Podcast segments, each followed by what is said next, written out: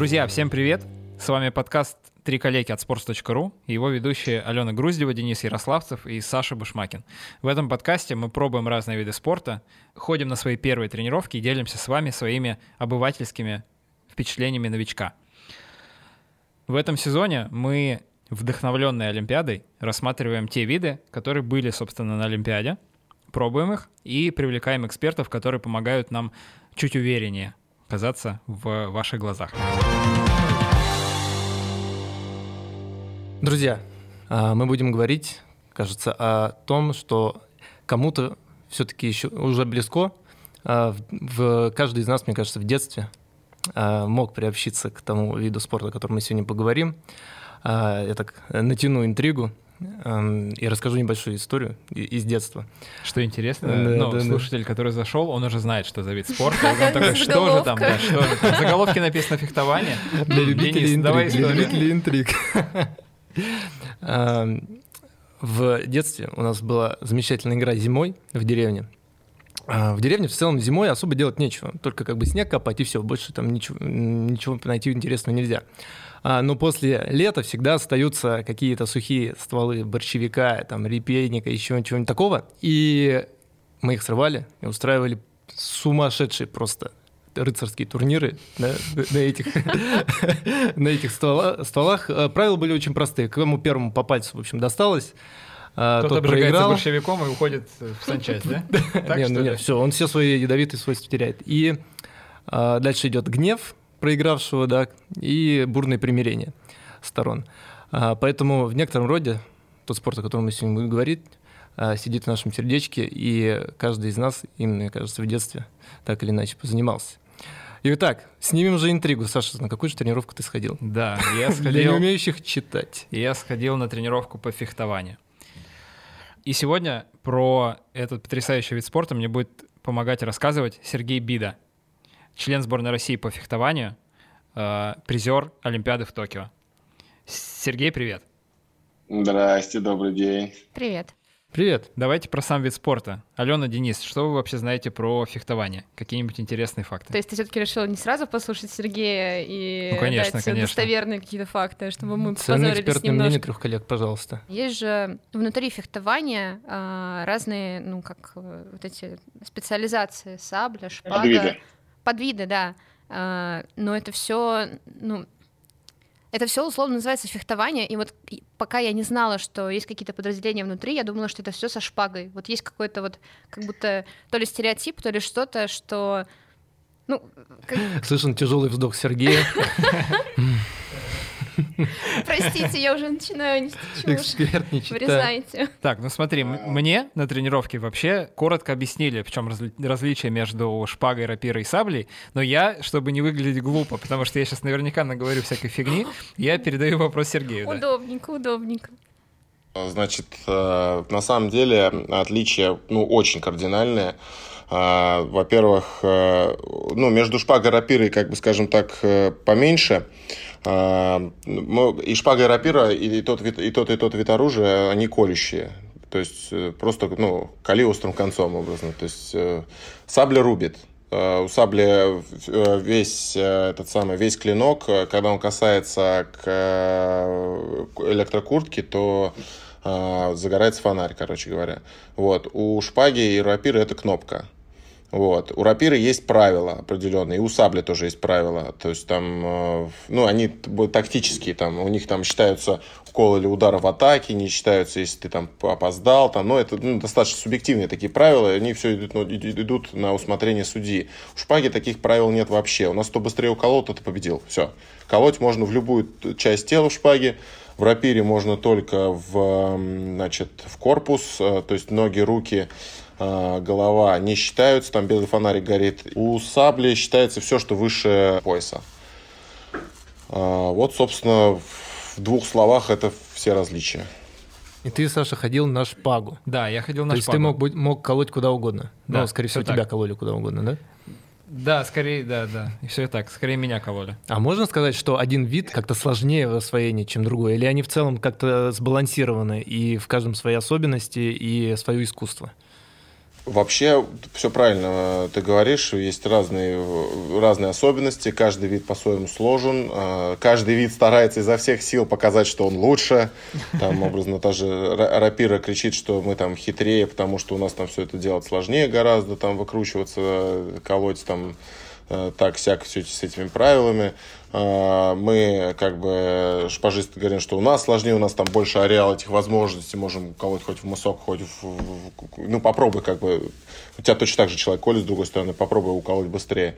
Вот. Ну и саблисты то же самое говорят, у нас самый быстрый вид, э, вид, вид оружия, поэтому нам сложнее. Ну, каждый так вот ведет такую диктовку.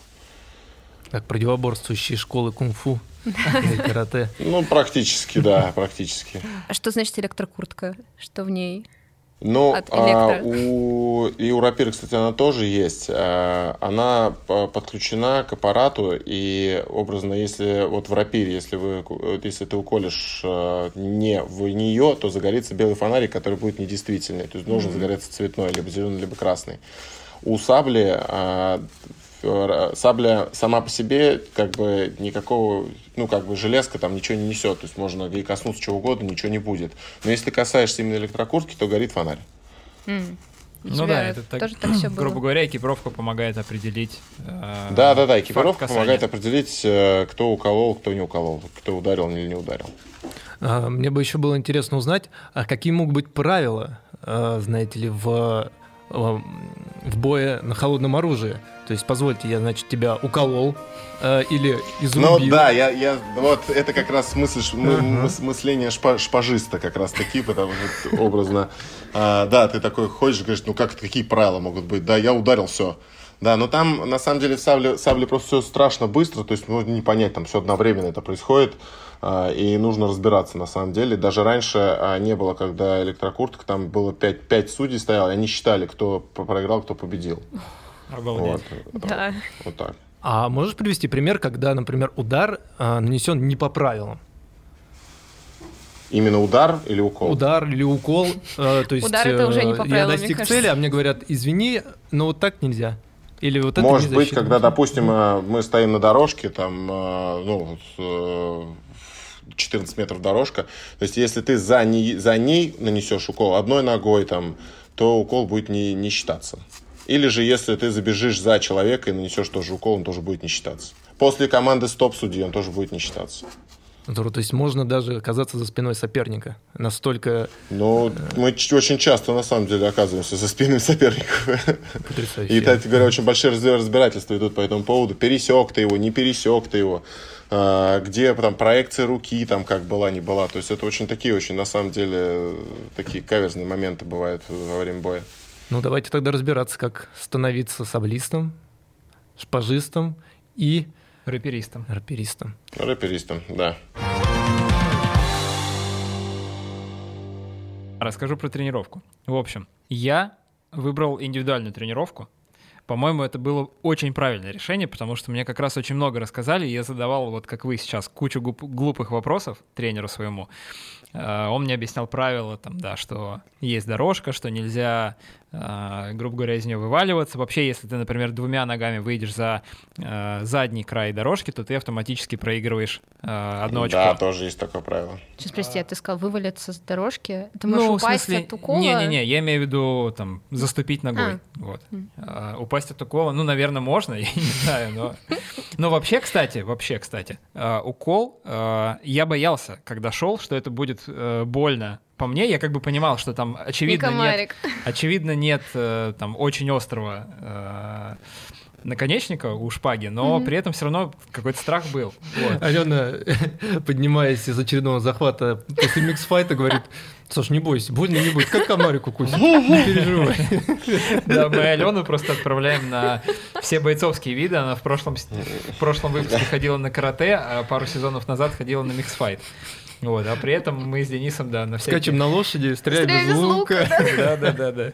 Джентльмены. Джентльмены, да, и богу. Uh, ну, на самом деле, да, мы хотим немножко просто еще разбить стереотипы там о мужских и женских видах спорта. Вот поэтому мы с Денисом ага. как-то сходили на пилатес, например, вдвоем. Молодцы. Uh, так вот, да, я немножко опасался, что это будет больно, забегая вперед, это, это не больно. Ну, то есть ты как бы чувствуешь тычок, но боли никакой там острый 100% нет. Но еще есть, кстати, такой психологический фактор, не очень комфортно колоть, наоборот, человека, ну, потому что тебе подсознательно как-то страшно, что ты нанесешь ему какой-то вред, что ему сейчас будет больно, вот, но э, примерно через 10 минут э, тренировки мне стало уже комфортно, я уже просто привык, как бы, что все, все нормально. Тренировка. Э, сначала была классическая разминка, я бегал по залу, делал какие-то беговые упражнения, потом была э, разминка, где я, ну, растяжка, скажем так. Э, после этого мы, мне начали объяснять стойку, как вообще нужно э, стоять при бое и как нужно передвигаться. Вот, сначала там, минут, наверное, 10-15 мы отрабатывали как раз просто перемещение. Я встал в стойку. Э, вообще, как бы мне уже с учетом того, что я долго не занимался спортом, я этим летом переболел ковидом и где-то на два месяца суммарно выпал вообще из какого-либо спорта. Вот. И вот сейчас пришел на тренировку по фехтованию. Мне уже на этом этапе было не очень просто, потому что в стойке ты находишься как бы в постоянном полуприседе для того, чтобы можно было быстро реагировать на перемещение соперника и сокращать дистанцию или наоборот ее увеличивать. У меня ноги начали уже ныть, вот, ну там серьезно, 10-15 минут, я такой, так, все, мне нужно постоять, мне нужно отдышаться. Сначала мы тренировали, как перемещаться, как нужно делать шаги вперед, как нужно делать шаги назад. И как? Давай Сергея спросим. Как вообще правильно... Хороший э, пас. Да, как правильно перемещаться по дорожке и какая правильная стойка. Ну, если вот так, в двух словах для обывателя. У меня, когда я пришел, было ну, примерно все то же самое. Меня сначала посадили в стойку. Одна нога впереди, вторая как бы э, сзади под углом 45 градусов стоит. 90, извиняюсь, 90 градусов, и между ними можно еще ногу поставить ровно. То есть вот это типа, как говорят, что самая вот э, классическая, самая адекватная стойка. И, и нужно присесть немного. Вот. Ну и все, из этой стойки шаги вперед, шаги назад. Э, вперед идешь с передней ноги, назад идешь с задней ноги обязательно. Вот. Ну и дальше уже разучивают выпады, флеш-атаки и так далее. И укол. Укол самое главное, да. Да. Потом мы с э, моим тренером Анатолием делали упражнения. Мы стали друг напротив друга. Э, и мне нужно было реагировать на его перемещение. То есть он сказал, что вот э, у нас есть такое-то расстояние между нами, такая-то дистанция, давай теперь реагируй. И он двигался вперед-назад. Без оружия, да? Без оружия, без оружия, конечно. Это вообще да. правильно оружием называть? Правильно, правильно. Это, самое, это самое правильное, когда оружием называют. Хорошо. Вот. Да, мы... Мне нужно было реагировать на его движение. Это адски сложно, потому что он э, меньше меня, мобильнее меня. У него какая-то невероятная работа ног. Он туда-сюда, туда-сюда, туда-сюда перемещался. Я реально не успевал просто даже ну, мозгом отследить, что вообще происходит. А, не говоря же о твоем инертном теле, Саша. Да, о моем теле вообще не говорим. Ну, в общем, примерно в таком режиме, да. Он меня гонял там минут, не знаю, наверное, 5. Я, с меня сошло 7 потов. Я уже был весь мокрый просто. А ты уже в снаряжении был вот в этой нет, куртке? Нет, я был просто в а. футболке и в спортивных штанах. А, еще, кстати, э, меня раздражали мои кроссовки. Они были беговые, и как будто бы слишком громоздкие для того, чтобы вот так вот быстро перемещаться. Я вот как раз хотел у Сергея спросить, э, какую обувь вообще используют э, фехтовальщики, э, которая вот помогает быстрее передвигаться по дорожке? У нас есть специальная фехтовальная обувь, их выпускают на самом деле немного фирм, ну, кроме тех, которые там такие маленькие, условно, там есть итальянские, там, Кармимари или Негрини, их я не беру, а вот Nike, Adidas, как бы самые крупные, кто э, поставляет фехтовальную обувь, э, я фехтую в Найках. Они прям специально так и называются, Nike Zoom, там, э, как там, Pro, там, что-то там. И фехтую в них уже, на самом деле, 3-4 года. Мне они очень сильно нравятся. Они легкие, они похожи чем-то на теннисные кроссовки, но еще меньше. Вот. И у них единственное, какая вот, какое отличие, это у них по у, у внутренних стенок как бы они более крепкие. То есть это сделано для того, чтобы они меньше протирались, так как железная дорожка, и вот идет вот как бы протер вот это вот все время. А, пробовал Adidas, Adidas не очень мне понравился. Он, они как раз громоздкие, тяжелые. В гандбольных кроссовках фехтовал. В теннисных тоже фехтовал. Теннисные, кстати, очень сильно понравились. Они прям чем-то похожи на Nike. Я тоже, когда занимался, я подумал, что как будто бы мне было... э, Ну, Плоская и- подошва, да? из той обуви, которая у меня есть, как будто бы футзалки подошли лучше всего, потому что беговые кроссовки вот такие классические, кроссовые, огромные, тяжелые, ну прям мне мешали передвигаться, и я об этом пожалел. Я на самом деле один раз э, на чемпионате России занял третье место, фехтую в лакостовских кедах. Ого! Модная победа, модная. Забыл с собой взять э, спецы на, соревнования. Ну, мы кроссовки спецами называем. И когда а, я приехал, понял, что их нету, а всем надо фехтовать, то есть я не могу нигде взять никакую обувь, и э, у меня вариантов больше не было, только то, в чем я поехал. Они были без шнурков, то есть, ну, представляете себе, да, такие легкие-легкие макасины, там, лакостовские, там, типа вот эти вот. Ну, и, короче, я их убил за этот день вот просто в ноль. Но третье место занял, да. После того, как мы потренировали перемещение, э, мне показали выпады. Э, Ну, в выпадах нет ничего как бы особенного, просто мне постоянно делали замечание, что я недостаточно далеко делаю выпад. Вообще это, конечно, очень важно, потому что тебе, ну, логично, да, чем ты дальше сделаешь выпад, тем ты э, сильнее сократишь дистанцию до... Проткнешь. А? Проткнешь соперника. Тем глубже проткнешь соперника. Да. Спасибо, эксперты, да, большое. Тем лучше ты дотянешься до соперника. Да, собственно, после выпадов мне уже дали оружие в руки. А, то есть только на этом этапе. Да-да-да, Я все это время я работал, как бы я отрабатывал приемы именно э, касающиеся передвижения, перемещения. Потом мне дали в руки шпагу и показали основные, э, основные приемы, которые вообще используют фехтовальщики. Саша, извини, э, прерву. А, Вообще, когда мы говорим о холодном оружии, в голову приходит э, мысль о том, что само холодное оружие — это своего рода целое искусство. А, Сделать какую-то правильную саблю или рапиру — это знание там передается из поколения в поколение, там важна развесовка, материал, тяжесть и так далее. А что, ты можешь что-нибудь сказать, или, может быть, нам Сергей подскажет, насчет э, самого оружия? Есть ли, может быть, какие-то весовые категории, или, может быть, какие-то разные нет. виды, или все стандартизировано? Все очень сильно стандартизировано. Единственное отличие, ну, самое большое, они тоже, как, кстати, как ни странно, в шпаге. Вот у нас есть э, пистолет, и, ну, в смысле, ручка, она как выглядит как пистолет, или как э, прям прямая такая французская ручка, она более длинная, и она просто удлиняет руку пистолетом, легче управлять. А, бывают еще курковые пистолеты, но это для вот, на, на- ну, начальной стадии обучения, ну и девушки любят этим пользоваться. Вот. Но в остальном, как бы, все остальное, кроме ручки, короче говоря, все одинаковое. То есть, ну, есть разные фирмы тоже, которые делают, разные клинки, э, там все это бывает разное, но как бы выглядит все примерно одинаково. А сколько весит шпага? У меня есть ощущение, что довольно легкая Грамм должна 500. быть. Грамм 500, по-моему, что-то такое, да, 450-500 грамм. Мне она не казалась, честно говоря, легкой, но на- нет, когда я взял ее в руки, да, она естественно легкая, но потом, когда мне нужно было постоянно делать какие-то маневры а, и какие-то приемы, вот тогда, да, я уже ощутил, что все-таки она имеет вес и рука начинает Саша выглядел уставать. как этот персонаж, любой персонаж РПГ, когда у него заканчивается выносливость, да, и он еле-еле поднимает шпагу. Ну, да, да, Наносит так кажется, для новичка тяжелый.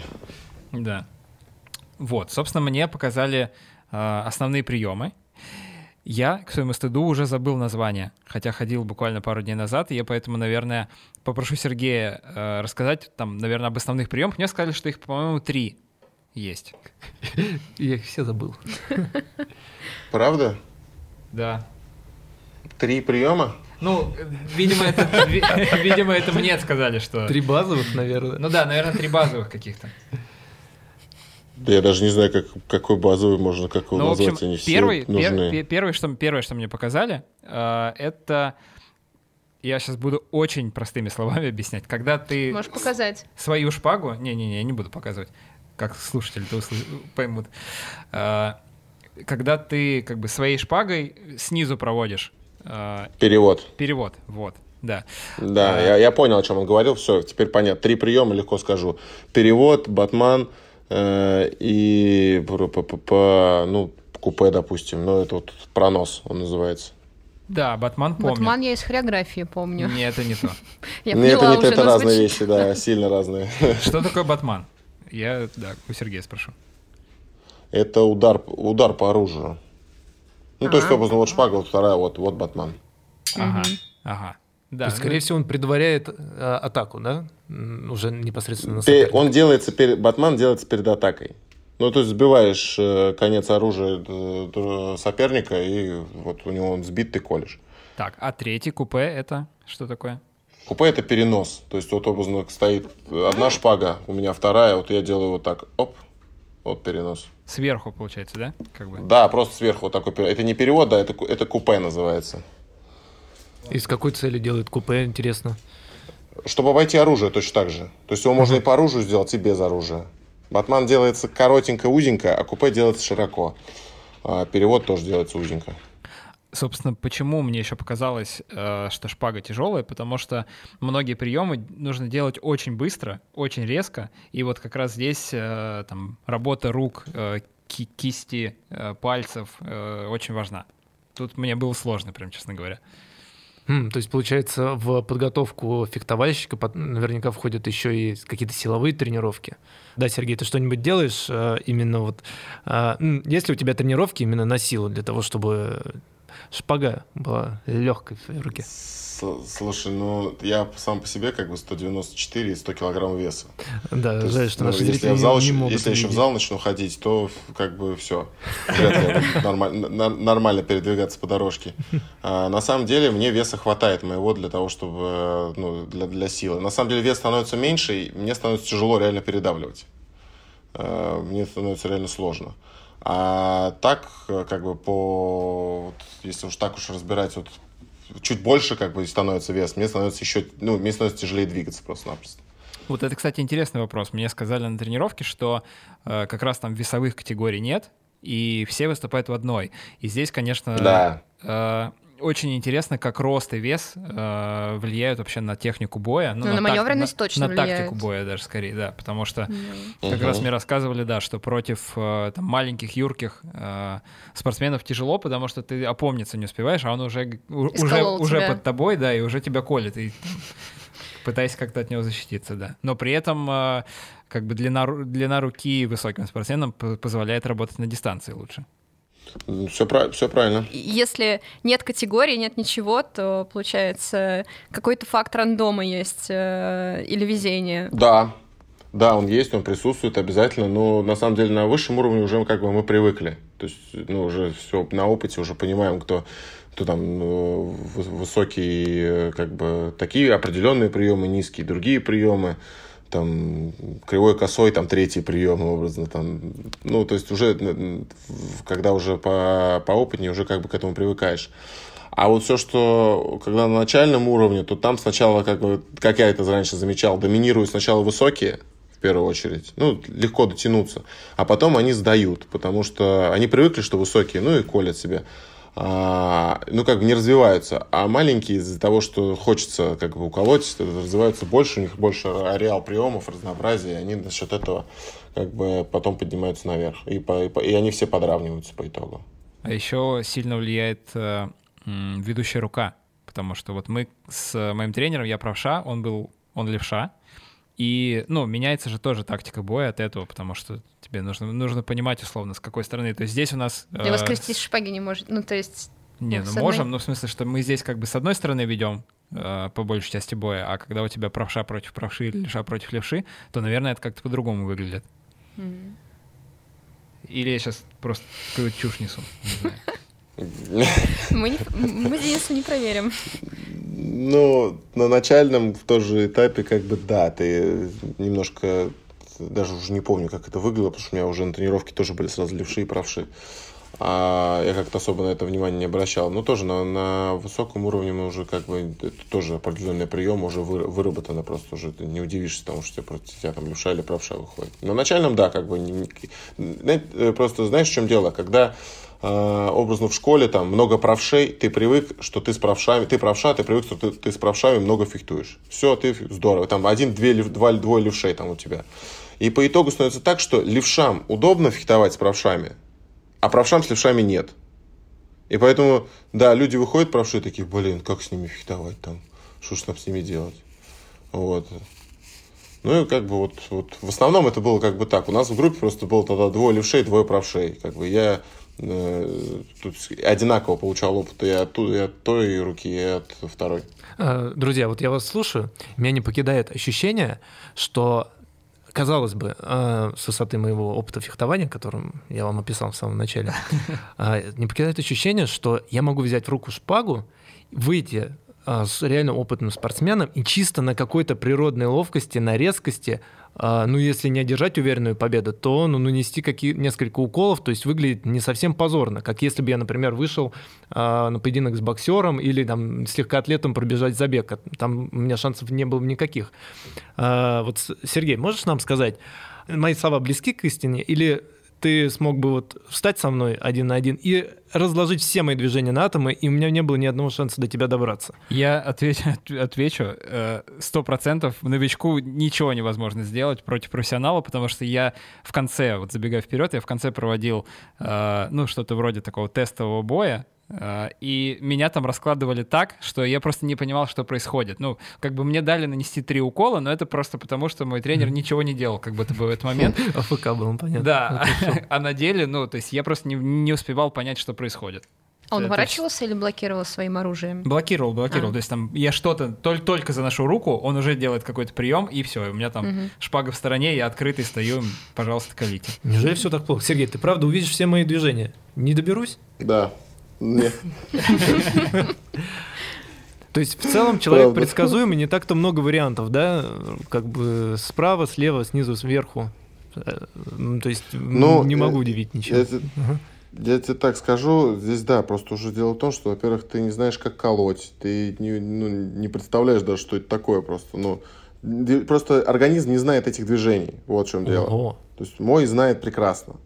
А твой еще пока как бы, ну, ты когда руки в шпагу не держал, ты даже не понимаешь, что это такое, как, как ее держать, куда, туда крутить, сюда крутить или просто прямо там тыкать. Но на самом деле, мне кажется, тут образно, если бы я тебе подсказал, просто сказал, что делать там, то, может быть, ты бы уколол. Там, мог быть эффект случайности, мог там, там я не знаю, там я так как-то оружие там сбил, там сам себе в ногу можно сбить оружие. Так, да, может получиться. Как бы а по остальным против вот прям нулевого новичка это нереально. Ну, на самом деле, через месяц-два, на самом деле, буквально там уже идет какой-то процесс привыкания более-менее и адаптации к дорожке, к, к шпаге уже более-менее что-то получается.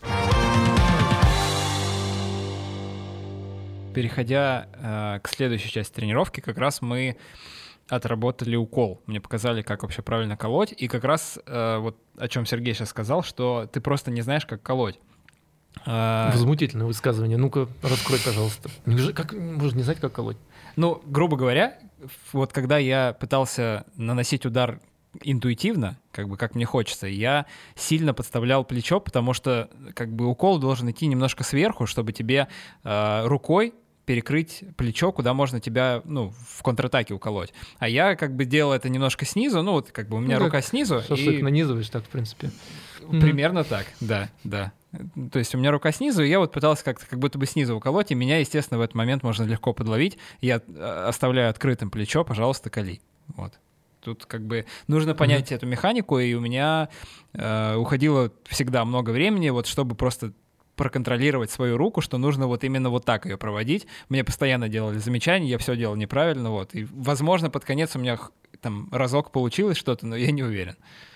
Блин, на самом деле так прикольно, ты все это рассказываешь. Я вот прям вспоминаю первые, первые свои времена обучения. Я уже забыл про них уже тысячу раз. А вот сейчас, когда говоришь все это, я тогда вспоминаю, да, примерно так и все это и выглядело. Слушай, а во сколько ты начинал свой путь? А, сколько лет тебе понадобилось?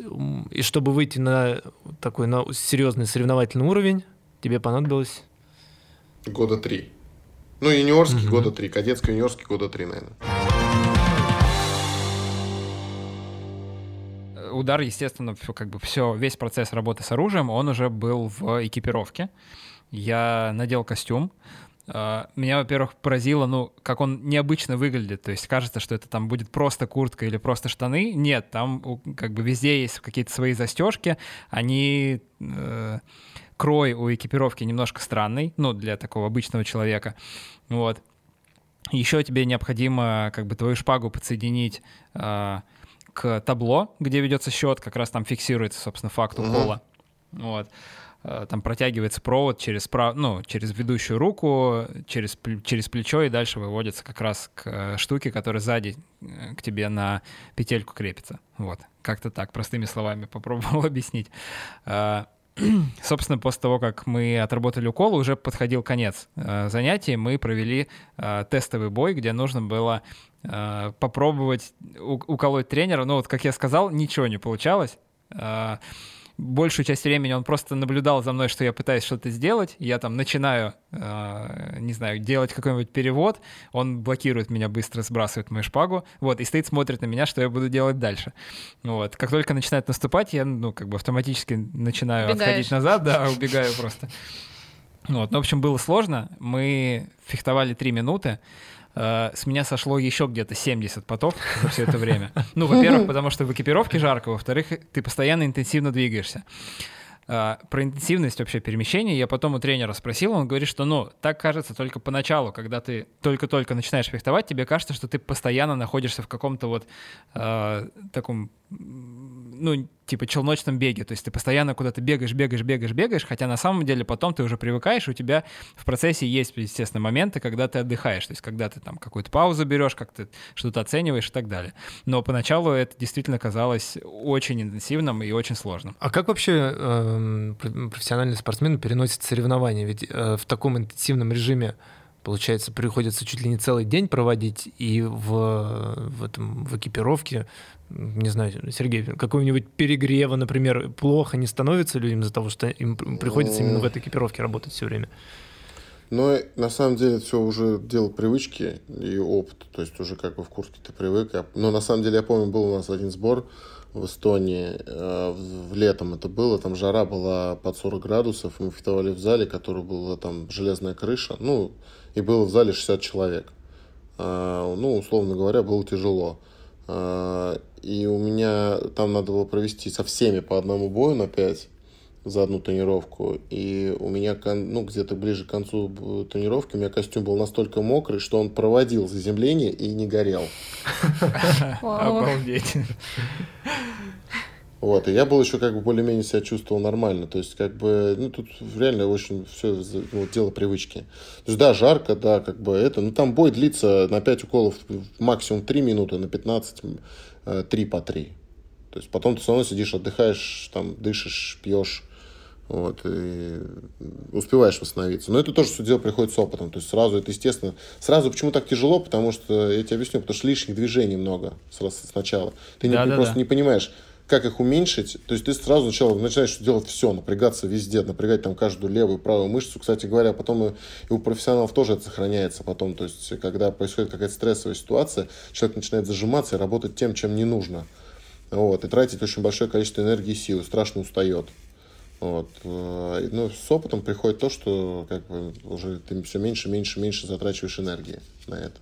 Да-да-да, все вот, так. Как бы Еще так. напрягаешься, думаешь постоянно, ну, тебе же хочется как-то не, не, не, не просто шпагой махать, а что-то осмысленное сделать. Думаешь о том, как тебе ногами перебирать, как тебе двигаться. Тебя же не зря этому учили в начале занятия. Вот, и, да, и, ну, поначалу это реально адски сложно. На самом деле об этом думать не надо было. Вот прям надо было выходить, ни о чем не думать, и просто попытаться уколоть человека без вот этих вот знаний, на самом деле. Они еще не отложились там, их еще там не было. То есть э, не надо было об этом даже думать. То есть типа, просто тебя поставили на дорожку, тебе надо было просто вот, вот прям вот ни, ни о чем не думать, кроме как об, о том, чтобы как бы уколоть человека там. Как это сделать, это вот, вот все на самом деле все это в голове намудрило, от этого, кстати говоря, и хуже и было. Да, да, да, все именно так. Меня что удивляет, э, Саш, ты ни слова не сказал про маску. Тебе mm-hmm. совершенно никакого дискомфорта не доставляло то, что у тебя, значит, сетка перед глазами. Все прекрасно видел? Да, да, да, кстати, никакого дискомфорта. Ну, то есть я надел, мне было сначала непривычно, там пару секунд каких-то, а потом все, когда начинаешь пихтовать, да? об этом даже не думаешь. Ну, обзор абсолютно нормальный. Все прекрасно видно. Я бы с ума сошла, мне кажется. Да, сетка, вы помогите, ничего не вижу. Не-не-не, там на самом деле вообще не замечаешь потом последствий. То есть, как бы, не знаю, как, как объяснить даже. Да, на самом деле так и есть, да, она вообще не мешает совершенно. Да-да-да. А, слушай, кстати, а часто ли вообще а, случаи, когда в сетку колят? Ну, да, там да. попадает, да? Серьезно, да, можно она спасает, на делать? самом деле. Да, она спасает. Ну, специально туда мало очень сильно кто колет, но она спас... ну, бывает такое иногда. И бывает нечаянно там. Бывает у нас же, вот я так понял, ну, на тренировке тебе маску давали, ты видел, да, что затылочная часть, она не защищена. Да, да. Вот. И бывает туда попадают даже. То есть это уже со- совсем неприятно, скажем так. Но в затылок как раз, по-моему, не считается, да, в шпаге? Нет, он почему? Считается, какая разница? Укол-то был. А, а какого- Легче не стало. Его же м, трудно посчитать, его надо уже судье увидеть тогда, получается. если- Не, там э, укол Или ты тоже только проводишь? автоматически. Нет, нет, нет. Там, грубо говоря, на конце Да, шпаги да, у да. тебя кнопка, и когда есть касание, когда ты нажимаешь, ну, когда кнопка нажимается, все, а, у тебя шпаги, фиксируется так, все, касание. я да. понял, да-да-да.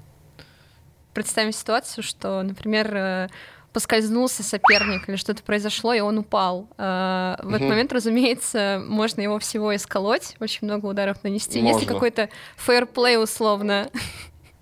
Бой сразу оста- судья остановит. А. На дорожке не должно быть больше, трех, больше двух точек опоры. Третья точка опоры, судья сразу остановит бой. Мгм, поняла. Но, кстати, много Достойно. ударов даже все равно нельзя нанести, потому что когда ты наносишь один удар, у- тебе присуждается Да, очко, и вы должны да, заново правильно. разойтись на стартовой позиции. А, Вот так вот, поумничал. Алена уже представила, как на Олимпийские игры выигрывает за, за 5 секунд. Я уже тренировалась. Да. Здорово. Ну и чем венчалась твоя тренировка? После того, как 75 потов с тебя сошло, ты скинул костюм. Э, Я сел сначала. Сел, и немножко мне нужно было отдохнуть. Поплакал. Да. Нет, я не плакал. Но Мне очень понравилось, это очень, очень интересно.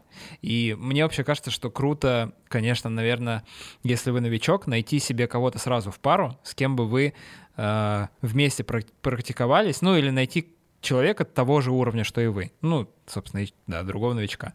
И тогда, конечно, это очень интересно, потому что это э, очень классное противостояние, мне кажется.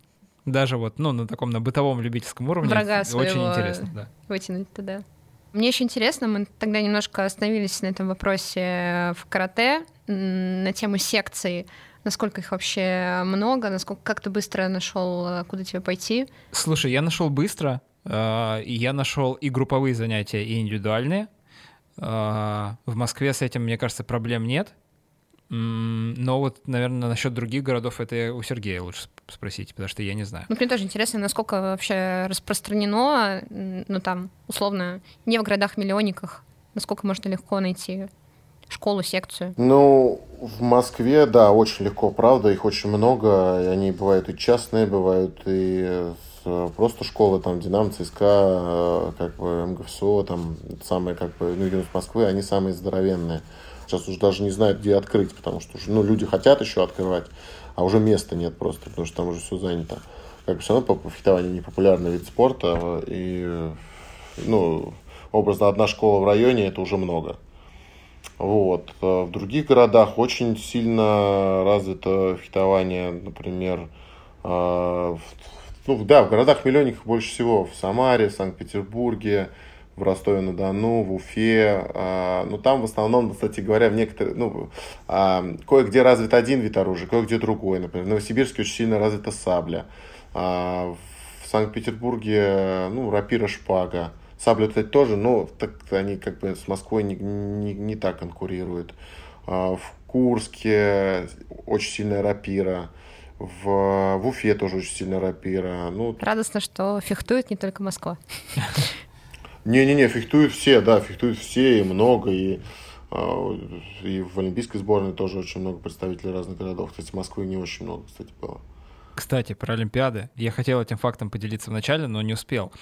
А, Фехтование — один из пяти видов, которые были на всех абсолютно Олимпиадах. Вот. Да, это правда. Но это самый исторический вид спорта, он же еще и присутствовал во время античных Олимпийских игр. Ну, не такой, как сейчас, конечно, но а, как бы все равно. Давайте критериям. Да, пора оценить. Так, что у нас первое? Инстаграм Ну, всегда. конечно. Начинаем. Мы, смотри, мы оцениваем по десятибальной шкале, где один это очень плохо и 10 очень хорошо. Ага. И один это Санек после 70 потов. Да. А, Слушайте, вообще я с удовольствием поставлю а, 8, наверное. Потому что вообще, конечно, фотография с оружием в руках 100% уже априори выглядит классно. Минусы как раз только за то, что ты очень уставший и непрезентабельный после Это же тренировки. никто не видит за маской. А, слушай, да, если в маске и полном обмундир- обмундировании, это очень красиво, да, тогда 9. Поднимем немножко. Мне еще кажется, что в движении можно сделать классные кадры, там выдержку как-то настроить и чтобы еще как типа пролет Да. шпаги. Но из профессионального фехтования прям потрясающие кадры пол- получаются. Когда смотришь подборки лучших фотографий Олимпиады, 100% там найдешь фехтование. И... Ну, потому что там лиц Ну, нет. Просто там еще и м, очень классно создается вот вокруг э, спортсменов атмосфера, то есть там такой темный зал, М. освещенная дорожка, это выглядит потрясающе, да, как, как будто концерт прям. Да, они красиво выглядят на самом деле. Там, когда особенно финальная часть, там черный э, фон, и только одна дорожка подсвечена, и два соперника. То есть выглядит очень красиво. Заслуженная девятка получается. Абсолютно. Да 8, давайте 8. Ну давайте 8, хорошо. Э, Так, что у нас дальше? Травма. Не раскрытая, абсолютно не раскрытая травмоопасность. Итак, мы тут с оружием работаем, раб- э, быстро перемещаемся. Я удивлен, что мы ни слова об этом не сказали. Сань, как твои колени? Да, слушай, мои колени хорошо. Как раз-таки за счет того, что очень много нагрузки на бедра, на следующий день у меня колено хорошо себя чувствовало. Но это я в целом замечаю после своей травмы, когда э, я долго ничем не занимаюсь и не держу свои ноги в тонусе, колено начинает ныть, побаливать, что-то там покалывать. Как только я начинаю чем-то заниматься, причем э, вот таким мягким видом, где мне не нужно постоянно бегать, например, колено себя чувствует очень хорошо. И на следующий день после тренировки вот по фехтованию мне было отлично. Но про травмы я бы Сергея хотел, наверное, спросить, какие вообще самые частые травмы получают фехтовальщики и насколько травматичный в целом вид спорта? А, на самом деле, вот э, чисто технически он вообще не травмоопасный. То есть, ну, сейчас в, в- в современном мире травму получить а, техническую, ну, то есть я имею в виду от, от укола или от удара очень сложно. То есть максимум синяк ты можешь получить. А по остальному, во-первых, стойка это она анатомически неправильная. Э, Из-за этого страдает э, спина очень сильно. То есть у нас практически там вот э, не просто у каждого второго, а вот если в ряд поставить, из пяти-четырех человек будет проблемы со спиной.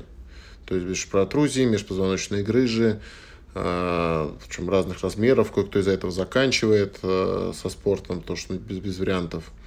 Вот. э, Потом следующий, кто у нас страдает, э, ну, сколиоз, там это понятно, то, то есть это даже не беру. А Это, это все развивается очень активно. Потом колени. Вот эти, ты говоришь, у тебя кресты, э, на самом деле, вот если ты регулярно потренировался, так, э, скажем так, по две тренировки пять э, раз в неделю, то колено бы тебе дало о себе знать, это сто процентов. Да, возможно, на А, объеме, на объеме вылезло бы, потому что ну, вот после Ну, одной тренировки был- мне было хорошо, но, наверное, да, да, согласен. Вот, потом, значит, что еще? Ахиллы, ну, это в основном у сабли, то есть у них вот эти вот резкие рваные движения, они э, чреваты тоже разрывами связок э, ахилла, голеностопы, то есть все, что связано ну, с ногами, там как бы руки, вот не помню, что у кого-то были какие-то такие прям серьезные травмы э, плечо, плечевых суставов, там верхней конечности. Я вот, кстати, весь выпуск думала про плечо, потому что я вспомнила про теннис выпуск, где мы говорили, что, кажется, плечо часто травмирует. Локоть, локоть, локоть. теннисе а, локоть. локоть. Ну, все равно, в общем, тоже Ну, я какая-то... плечо локоть, смотрите, Нет, нет, одна нет. конечность. Но все равно как бы работа со, со снарядом в руке и какие-то не знаю, движения размашистые. Я думала, что может как-то кисть можно вывихнуть или... Но... Я вообще не ожидал успе- услышать тут про спину. Да, да, вообще да. не ожидал. Я думал, это вообще целебно будет для спины. э, какая-то нет, стойка. нет, спина это, вот, нет. это самая, самая, самая слабая точка фехтования. Придется остановиться на стрельбе из лука. Значит, в вашем отряде в задних рядах. Шикарный вид спорта, на самом деле. Стрельба из лука, стрельба из пистолета, из, винтовки. Прекрасная вещь вообще. Да. Еще гольф, говорят, тоже хороший вид спорта в этом плане. На гольф я пойду, кстати, скоро, да. Потому что он же тоже был, он же тоже был на этой Олимпиаде, да, я скоро пойду. Надо ли говорить, что я пойду на стрельбу? Да, Чтобы Денис прикрывать вас. стрельбу. Да, задних рядов. Максимально эффективно. Ну что же мы тогда поставим, Ох. с учетом всего сказанного? Ну, вообще, вообще, я... Семь. Да, я бы тоже поставил 7, потому что в целом-то, э, если ты действительно много-много занимаешься профессионально, тогда есть риск. А если занимаешься как любитель, наверное, это достаточно безопасно. Да, если когда любитель, то вообще никаких... Ну, есть, конечно, проблемы, вылезут какие-нибудь старые травмы, но вряд ли новое что-то приобретешь. Да, Вот так вот. согласен, 7. Что у нас еще? Поговорим, мне кажется, о совместимости с работой. Ты вообще как, когда пошел на тренировку? Я ходил в пятницу вечером, она начиналась в 7 вечера, шла час, отлично. Все, все очень удобно было. А, Не очень далеко мне было ехать от работы, с учетом того, что действительно там в Москве много где можно найти позаниматься разных клубов.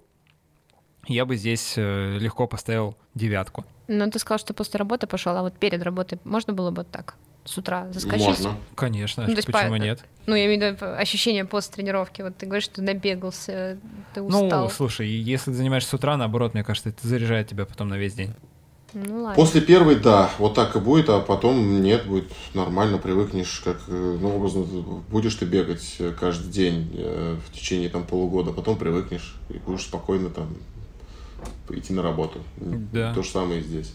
Но первая тренировка, она всегда тяжелая, потому что это просто непривычно Да, для да. тебя вид спорта. Да, делает, да, правильно, дело в том, что в непривычке. Заходишь после тренировки в офис, медленно Со кладешь шпагу на стол. Доброе утро, коллеги. Сегодня у нас будет ретроспектива последнего месяца работы. Здорово, здорово. Я бы пошел, но не знаю, Напуган травмой напуган, спины. напуган до полусмерти. Нет, это в качестве пробы, да, обязательно нужно. Но что делать, когда персы перейдут в рукопашную? Не- не- Нельзя же все время из лука стрелять. Надо бы уже это.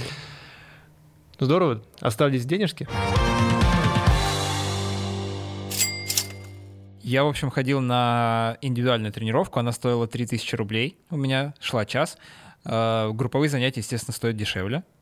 Э, Но они идут, кстати, дольше. И мне сказали, что на групповых занятиях примерно так же строится тренировка, как у меня, только у них гораздо больше времени остается на э, спарринге, грубо говоря, на вот свободное фехтование, когда можно попрактиковаться. Про экипировку мы поговорили в самом начале, но не говорили, сколько это стоит, если ты уже прям вот занимаешься, хочешь свой костюм, свою шпагу, или как это вообще... Нужно ли покупать свою шпагу, или всегда это какая-то- Если говорить вот тоже о любительском уровне, то есть, ну, такого среднего уровня брать экипировку, там, ну, там, низкого, среднего, ну, а качество все равно как бы будет хорошее, но не профессиональное, то ценник будет, наверное, примерно, если все полностью, ну, тысяч двадцать рублей.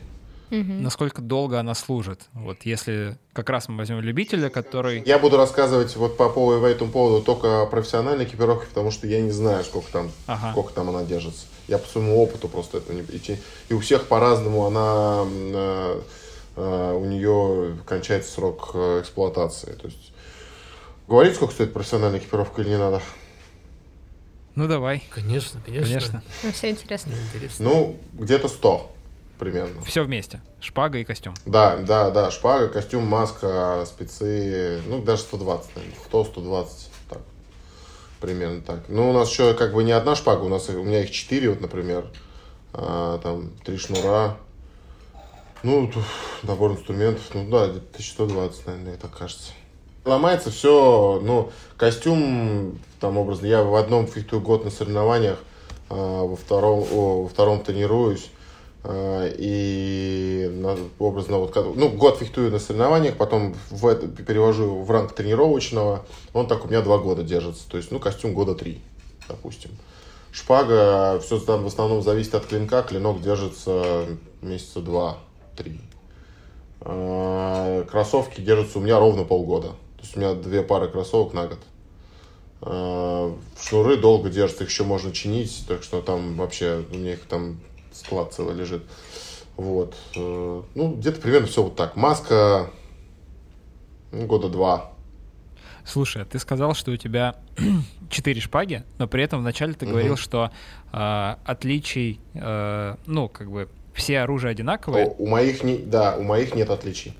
Вот. А зачем тогда такое разнообразие шпаг? Почему там, например, нельзя обойтись условно двумя или одной? Ну, например, одна сломается пополам, что ты будешь делать? Хороший вопрос.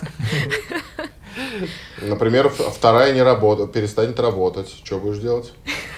Ладно, все. Извините, будьте Вы, вы- вы- выйдешь на дорожку, у третьей э, не будет там, э, ну, не будет проходить, там, не будет щуп или вес держать, там, проверяют, нако- наконец, тоже на, на там, сопротивление, отталкивание. А, тоже что будешь делать? Все, согласен, да. Классический вопрос, Вопрос нашего больше нет, подкаста. Закололи. Да, был.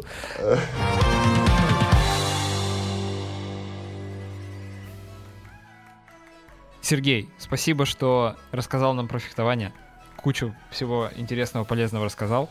Надеюсь, мы вдохновили наших слушателей то, чтобы они присоединились к этому движению, попробовали себя, попробовали что-то действительно новое, то, Мгм. что, э, я думаю, многие даже, даже не пытались, даже не приходило в голову. Да даже за борщевиком не все... Да, кстати. И, Да. и у меня в детстве даже близко такого не было. Кому не повезло с борщевиком, обязательно попробуйте. Да. Вот э, мы доверяем нашим. Я нас, да, да, кстати, говорим, действительно, многие об этом даже не думают, потому что я когда рассказывал, что вот я там вчера или, например, я завтра иду на тренировку по фехтованию, все такие, ого, ничего себе. Ну, прям такое искреннее удивление, потому что там каким-нибудь пляжным волейболом, э, не знаю, или гандболом, мне кажется, такого Да, удивления... незаслуженно Ну да. выпадает из э, внимания э, большинства э, Абсолютно. наших слушателей. Абсолютно. Да. Сергей, спасибо за диалог. Спасибо большое. Очень было интересно. Вам спасибо большое, ребят, спасибо. Спасибо, что терпел наши глупые вопросы. Да я на самом деле всю жизнь терплю и как-то уже привык. Каждый из них, наверное, был как укол в сердечко. Хорошо, что вы, вы втроем еще маску не называли шлемом. Это мне вообще с ума сводит иногда. Спасибо. И спасибо нашим слушателям. Да, спасибо нашим слушателям за то, что были этот выпуск с нами. Э, Слушайте нас на всех подкаст-платформах. Apple, Google Podcast, YouTube, Яндекс.Музыка, ВК. Телеграме мы есть. Заходите на sports.ru в раздел «Здоровье». Читайте о спорте как о занятии. Подписывайтесь на все наши соцсети. Ждите выпуск, Ждите где будет э, выпусков. Денис лезть на скалу. Да, Денис Скалолазни следующий Денис выпуск. Скала, Ярославцев. Всем Да, пока. Всем пока. Сергей, пока. Спасибо. Пока. Счастливо, пока-пока.